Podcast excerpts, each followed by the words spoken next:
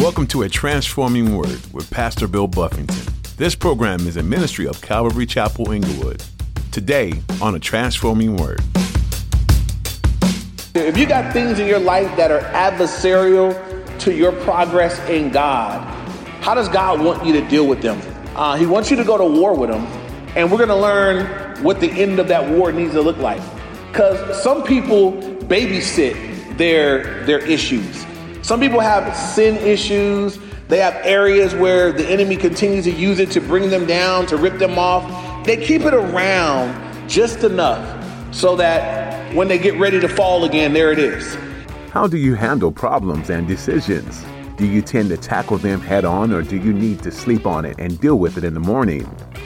Well, Pastor Bill shares that in the area of sin, you need to be very direct and decisive and he will share why this is an important approach in your relationship with God. You may start out with the best of intentions, like many did in the Bible, but you must continue the fight with God's help. Because if you don't, you may find yourself chasing things that are not of God. Now, here's Pastor Bill in the book of Numbers, chapter 31, for today's edition of A Transforming Word. All right, well, Numbers 31, it, it picks up kind of where chapter 25 ended. Now, let me explain. If you guys remember in Numbers chapter 25, we had the situation with Balaam and Balak. Everybody remember that? Yes? If you don't, um, there was a man named Balak, and he was a, he saw how that God was blessing the children of Israel. They were winning battles uh, with everyone that would come against them. And he said, Before they come against me, I want to be proactive. I'm going to pronounce a curse upon those people. So he went and got this phony baloney prophet for hire named Balaam. And um, Balaam came out, and Balaam was actually willing for honor and money to, to pronounce a curse on the children of Israel. The problem was every time he went to pronounce a curse, what happened? He blessed them. Blessings came out. God wouldn't have it. And um, I love that God just wouldn't let it be. You were not going to curse my kids. And so he couldn't do it. And through the counsel, though, so when it was all said and done, and Balaam, you know, he couldn't curse him, it says in Jude, uh, verse 11, that it says that the, it was through the counsel of Balaam that he caused Israel to stumble in sexual immorality and idolatry. And this is what the counsel of Balaam was. Balaam's counsel to Balak was, you know what? We can't, I can't curse them. They're blessed of God, but I know how to bring them into disfavor with their God because He's holy. And He said, You send these little Midianite women down and let them go into the tents with the men. And, you know, they'll fornicate, they'll, they'll commit sexual immorality, and the Midianite women will eventually seduce them into worshiping their foreign gods, and that will bring them into disfavor with God. And that's exactly what happened. And thousands died. Um, God let a plague come upon them and they were dying by the thousands. And finally, if you guys remember, one of the guys was bold enough to stroll up while people were mourning and wailing the death of so many people. He strolled up with his little Midianite honey. Everybody remember that part? And he went on back to his tent. And one of the men went back and thrust them both through with a spear, a javelin, and that stopped the plague. So now chapter 31 picks up there. So we had a lot of things happen in the other verses chapters, but that's kind of where we're picking up at. So now let's look at Numbers 31, verses uh, 1 and 2. It says, And the Lord spoke to Moses, saying, Take vengeance on the Midianites for the children of Israel, and afterward you shall be gathered to your people. And I thought this was interesting because God, first of all, God says, I, I want to take vengeance on the Midianites for what they did. They're going to pay for what they did. And God tells Moses, I want you to do it. I want you to be the instrument through whom I judge them. Now, us New Testament saints know this. Are you to be the instrument of judgment upon other people? Are you to bring vengeance upon people yourself? Everybody here? Everybody say it loud. No. Vengeance is mine. I will repay, says the Lord. That's New Testament. Back here, God said, on this occasion, Moses, I want you to go and get them. Now, God can judge you and me however he wants. In the Old Testament, many times, God would even use pagan nations to judge or to spank his disobedient kids. And so, in this instance, God says, Moses, I want you to get vengeance, but I want you to, well, we'll come to that in just a minute. So, God tells Moses, I want you to go and take vengeance on the Midianites of the children for the children of Israel. And then God says, afterward, you're going to be gathered to your people. So Moses had already been told earlier that he would get to come to the brink of the promised land. He wouldn't get to go in, then he was going to die. Now Moses gets told, before you die, I got one last assignment. One, one more war before you die. And that's a reminder to you and me that we're going to have war until we die, till we get to heaven. And I know some people think, you know, if I gave my life to the Lord, I just was looking for it to get easy. And I'm so sorry if you were misled to believe that giving your life to Christ was going to make everything go well and it was all going to be great. And this is what happens when you give your life to the Lord. Your sins are forgiven. You're going to heaven when you die, and you have a relationship with the living God who, when you go through, because you will, He'll be there to comfort you and help you through it. Nowhere in the Bible does it even suggest that if you come to Christ, everything's going to go swell. Never going to have another problem. That's not true. So th- there are people that preach the gospel like that, and people that believe like that, they get they get disappointed real quick. And those will be the people that are saying, "I tried, God, I gave my life to God. I was going to church, and then and I lost my job. You know, God let me down." And so we don't want to uh, fall victim to that. So God says, Moses, I got one more battle for you. I want you to go fight these Midianites. Um, now, this is important because God had already judged Israel for their sin. If you guys remember, when they sinned with these women, God judged them right away. Now, in chapter 31, a little while later, God says, Now I'm going to deal with the cause. I'm going to deal with those who brought this upon you guys. And a couple things. There's a, if you're writing notes, I want you to write down a couple verses. Write down First Peter chapter 4, verse 17, and I'm going to read it to us real quick. 1 Peter 4 17 says this it says, For the time has come for judgment to begin at the house of God. And if it begins with us first, what will be the end of those who do not obey the gospel of God? And so God dealt with his kids first. And they've been dealt with, they've been spanked already. Then God said, No, don't, the Midianites ain't getting away with it. I'm coming for them too. And so we need to be reminded of that, that God will first deal with his own. Um, but some of us that are looking at injustices around the world and things that look like they're going wrong and things that sometimes it looks like the wicked are, are getting away with it. But the wicked don't ever get away with it. No one gets away with it. Everybody one day got to stand before the Lord. Amen. And so we got to be careful about looking around and thinking that, man, it looks like they're getting away with it. They're not. No one gets away with anything. Everyone has to deal with him eventually. They got to stand before the Lord. So um, God tells him, I want you to go destroy the Midianites. Look at verses 3 through 5. It says, So Moses spoke to the people, saying, Arm, arm some of yourselves for war, and let us go against the Midianites to take vengeance for the Lord on Midian. A thousand from each tribe of all the tribes of Israel you shall send to the war. So there were recruited from the divisions of Israel 1,000 from each tribe, 12,000 armed for war. Now, there's something kind of interesting here, and if you look at it again, in verse 2, God tells Moses, Take vengeance on the Midianites for the children of Israel. And then in verse 3, he says, Let them go against the Midianites to take vengeance for the Lord. So, which one is it? Is he taking vengeance for Israel, or is he taking vengeance for the Lord? And this is what I would point out to us that God is so, so bound up in his people that it's God is in one breath God says we're taking vengeance for what happened to Israel. In the next breath God says we're taking vengeance on what they did to me. And God is saying that's how I'm wrapped up with my people. Um, in the New Testament, um, if you guys remember when Saul was persecuting the church, and the Lord spoke to Saul, and he said, Saul, Saul, why are you persecuting who? He said, Me. Wait a minute. Well, Paul was persecuting the church. He's out there, you persecute them, persecute me. You persecuting me, man. Why? How come you're persecuting me? Uh, in another place, Jesus said, if you give a drink to one of these little ones, you've done it to me. And, and, and I want you to know that God is bound up in us like that. Everybody here that's a parent, right? If you're a parent and you have a child that you love, if I do something wrong to your kid, I might as well have done it to you, right? Parents agree? Y'all will be looking at me sideways. If I if I go do something wrong to your kid, I just offended you bad. Now if I bless your kid, I blessed you. I feel the same way. I got kids. If somebody do my kids wrong, how you going? You can't be my friend and do my kid wrong. We not cool. You know, I'm bound up in them. Uh, I just want us to understand that that's how God views His kids. Um, that he cares about us, he cares about what goes on around us, and he's bound up. We're, we're linked up like that. And God would say, if it's done to you, it's done to him.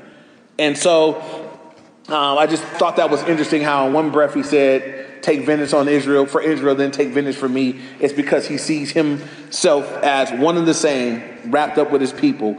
And, and I'm glad to be wrapped up like that with the Lord, that, that we're bound up together in that way. Um, also, uh, as Moses gets this one last assignment, um, you know, I don't know how he feels about going to battle, going to war, but God says, This is what you get to do. Before you die, you're going to go take out this group. You're going you're to put in order the war that's going to take out the enemies. And even though we don't fight wars like the Old Testament did, we don't go fight against the Midianites or the Jebusites or whoever. Our battle is different. We have a spiritual battle just the same. And we're going to see in this chapter, right? If you've got spiritual adversary, if you got things in your life that are adversarial to your progress in God, how does God want you to deal with them? Uh, he wants you to go to war with them. And we're going to learn what the end of that war needs to look like. Because some people babysit their, their issues. Some people have sin issues. They have areas where the enemy continues to use it to bring them down, to rip them off. They keep it around just enough so that when they get ready to fall again, there it is. And we're going to learn a lesson about how to deal with everything that is adversarial to our progress in the Lord. Um, it's to be dealt with pretty ruthlessly. So now look at verses 6 through 11. It says, Then Moses sent them to the war, 1,000 from each tribe. He sent them to the war with Phineas, the son of Eleazar the priest. I, I want to remind you that Phineas is the one when he saw that man with his Midianite honey walk up and go back to their tent. Phineas was the one that went through and thrust them through and said, That's, that ain't happening. I'm, I'm putting it into this. So interesting that he gets to be one of the ones that gets to go out to go to go to battle.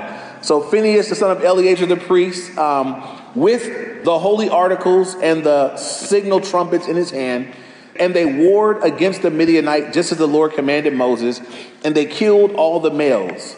They killed the king of Midian with the rest of those who were killed Evi, Rekem, Zur, Hur, and Reba, the five kings of Midian. Balaam, the son of Beor, they also killed with the sword. Just want to point out that Balaam, who sold out the Lord, got killed. So whatever he got for selling out the Lord and his people, he didn't get to enjoy it very long because he's dead now. Verse 9, I'll come back to that. Verse 9, and the children of Israel took the women of Midian captive with their little ones. They took as spoil all their cattle, all their flocks, and all their goods. They also burned with fire all the cities where they dwelt and all their forts and they took all the spoil and all the booty and uh, of, I'm sorry of man and beast. And so they go out to war. They go out. So first off, in verse six, we got Phineas. Um, he was the one who brought the judgment to an end as he thrust them through with the javelin, and so God God lets him go back out. He's been proven faithful in what he does. Um, in verse eight, we pointed out that Balaam, who sold out the Lord and the Lord's people for the hope of honor and stuff died before he had a chance to really enjoy any of it. And uh, I was thinking of that. I was like, you, you, know who else sold out the Lord and didn't get to enjoy it? Judas. Judas. Yeah. He sold out the Lord and then he went crazy and got demon possessed and killed himself and died and didn't enjoy none of that money. He threw it down and boom, there it went. And so I just would point this out, right? Anybody that would be tempted and I'm to explain what I mean by selling out the Lord. Um, you know, what Balaam did was, was very wicked in that he was willing to, in hopes of gaining something for himself, willing to go against God. And we might not do it that overtly, but there might be things that you want bad enough that in order to have that, I'll go against God. In order to have that much more money, I'll go against God's word that says I should tell the truth in order to have this relationship that I want, I'm going to go against God's word that says I shouldn't be unequally yoked. In order to have whatever, that's the, so I would just question all of us is there any area in your life where you would say, I think I'm selling out the Lord in this area? In order to gain this for myself, I'm going against God over here. And if there's any area where you're selling out God for something for yourself, know that you won't get to really enjoy it. Know that, know that it won't be, it won't be long enjoyed. It's, it's going to come with a price tag. It'd be better to repent of it. Don't ever sell the Lord out. That there's no upside. You never win when you disobey the Lord to have something. And I've learned this over the years. Anything that God wants me to have, I don't have to sin against Him to get it. Everything that God has for me, I'm able to walk in integrity and receive it. And if walking in integrity doesn't allow me to have it, then it's not for me. It's, it's, not, it's, it's not what God has for me. But there's nothing God has for me that I have to deceive, lie, or sin in order to attain it. And so um, Balaam sold out the Lord, but he didn't get to enjoy it whatsoever. And so um, if you're writing notes, uh, you can write down Jude, verse 11, and I'll read it to you real quick. It says, Woe to them, for they have gone in the way of Cain, have run greedily in the error of Balaam for profit, and perished in the rebellion of Korah. And once again, Balaam, the error of Balaam was he was his goal was profit, and for profit he was willing to do whatever. Uh, we do live in a very greedy society where um, it looks like in order for us to make it, to have, we got to have a certain kind of car and a certain kind of outfits, and women got to have a certain kind of purse and a certain kind of glasses. And if you fall into that junk, uh, which I hope we don't, uh, it's a trap. You start wanting and want your eyes. You'll just never. You know, people that want like that are never satisfied. Never satisfied because there's always more than you can attain. There's always more to have than what you can get. But when you find yourself satisfied in the Lord with whatever you got, I'm just satisfied in the Lord. There's great peace in just being content where you are and what God's given you. And so be careful about letting the world in which you live and I live stumble you into being greedy for stuff. It's a trap. And so another thing is, and I, I thought this was interesting about uh, Balaam. Back in Numbers 23, verse 10, I want you to notice something Balaam said, and I want to show you what happened. Balaam said this in Numbers 23:10. It says, Who can count the dust of Jacob or number one fourth of Israel?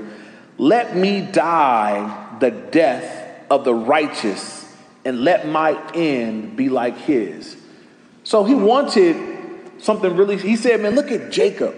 Look at, I mean, he looked at Jacob and says, Man, who, who can count the dust of Jacob? Nobody. It's innumerable. What God has done with him is amazing. And he said, Let me die the death of the wicked. I'm, I'm, sorry. Let me die the death of the righteous. I'm sorry. And let my end be like his. Here goes a problem with Balaam, right? Balaam wanted righteous results, but, he, but he was only willing to put forth wicked input. And there are people like that today. They, they want the outcome that would come from a life of integrity and holiness not putting forth that effort. It'd be like someone that they want they want rave results in the gym, and but they're not putting in the effort, be it in the gym or in the kitchen or elsewhere. They just want the result. You won't get them. And so even though what Balaam stated that he wanted was good, he was really saying in that like, man, I really honor Jacob, and I look at what God did with him, and I want that. I want to die like the righteous. I want to end. I want my end to be like this. But he didn't live in such a way that his end could be like that. Rather than dying the death of the righteous, he died the death of the wicked, surrounded by the wicked, um, and he died because of his wickedness. None of what he wanted happened. And so, in order for us to prevent that sort of end for us, wanting a good thing but resulting getting a bad thing, we got to be careful that there's no way to get around the fact that what we sow, we will reap. Balaam sowed and reaped accordingly. And there's no way to get around that. And so if you look and say, God, I want my life to be blessed of you. I want my life to be rich in spiritual things. I want my I want there to be a holiness to my life. I want there to be a, a depth to me. God, when my, my life is over, I want it to have meant something. Then now is the time to sow that kind of behavior, that kind of life. Live a life that will result in that sow to the Spirit, and of the Spirit reap everlasting life. Instead of don't sow to the flesh, and of the flesh reap corruption, make sure that you're sowing in such a way that that's what you're going to reap. That's going to be the end result. That's what's going to be the, the end result of what you put in and sowed in all these years. I had a, a friend of mine in high school who he was he was an all right, you know, basketball. We played at the park. He wasn't a standout basketball player in junior high or elementary. He was just average, maybe. He was a Michael Jordan fan. His dream was to, you know, be this amazing basketball player. And he worked and worked. I mean, he just, he believed it and wanted it so bad that he just, I mean, he always had a basketball. He walking down the street, always dribbling, basketball. Was hoo, hoo, hoo, hoo. And I remember by the time we got to about 10th grade high school, I played football and I would go to the basketball games during basketball season. I remember going to basketball season and watching him, and I was like, wow, like he was amazing at 10th grade. And as I look back, and it was like because that was what he, he just sold and sold. He practiced and worked and worked and worked. And then at a point in his life, it started to result in something. And it took him to college and it, paid for school. You know, I, I, bumped into him at Darby Park. His son, he's got a son BJ's age, and he's coaching up, you know, to play ball like, like he did. But I look back and I think, wow, he didn't make it on, on giftedness. He wasn't like, it wasn't like he was just naturally talented. He just worked and worked and worked and worked, and eventually it paid off. Something came out of it. Um, now that's for something as temporal as a sport, but spiritual things, right? We can sow to the Spirit. We can, we can spend the time in the Word to become a better tool for God in God's hands. That you spend so much time with the Lord in the Word, living it, studying it, sowing it in, that, that you become a tool, a resource that God can bring people to you that need to hear what He's been sowing into you all this time. And now you're a tool and a resource to the Lord. Some of us give ourselves to some area of service and to where we're good at it. And now we're a resource to the body that, man, I'm able to bring this. I don't just come, I come and I have this to offer. Whenever the body gathers together, um, what we sow will become. And in just the same way that Balaam did in a negative way, sow carnal things and reap death, um, we can flip that thing right back around and we can sow to the spirit, sow spiritual things, and the end result will reap spiritual things, and that's what we want. Amen? So, Here's a, a gospel nugget. Now, I got to speak on this because it is kind of controversial. Some people will look at a section of scripture like this and say, I don't understand why God would do that. Anybody here feel that way? As you look at all, God basically saying, go kill everybody. Anybody here struggle with that? Anybody have a hard time? You, you, no? Everybody, everybody, y'all good with that? Y'all understand? Okay. There are people that have a hard time believing that a God of love, why he would do that. Why, why would God say, wipe them all? Everybody? Everybody? Everybody got to die. God says, go to the Midianites, and I want them, I want you to kill them all. I want you to wipe them out. Um, and they did pretty close to what they were supposed to do, but I want you to note where they fell short. They went in, it says that they killed the men, they killed the kings, they killed all the men of war. They, verse 9 is where they kind of mess up. It says, and the children of Israel took the women of Midian captive. If you didn't catch that, what that meant was they killed all the men and they kept the women. We're going to keep them. Woo-hoo. We keep all the women. They kept the women captive and their little ones. So the women and the, and the babies, the women with their babies. And they took all the spoil and the cattle and the flocks and the goods. And they burned with fire all the cities and everything else. Um, and they says they, verse 11 says they took all the spoil and all the booty of man and beast. And booty was not a word that we use in this way anymore, but it, it, it, means, you know, it means like it's the reward, it's the spoils of war. So we done messed up booty. It means something totally different. So I don't want y'all judging me. It's in the Bible. So, so here we go, right? What was wrong with what they did? Um, they didn't kill the women and kids. They brought them back. Was that wrong? Is that a problem? Anybody see a problem with that? How come, how come the judgment came upon them in the first place? The women. The men didn't, they killed all the men for war. The women, the men didn't go into the tents. I don't want to say, can I say skanky at church? Is that bad? It was, a little, it was those women that they said, y'all go down into the tents and you seduce the men and get them to fornicate with you and then get them to worship your God. They did that mess.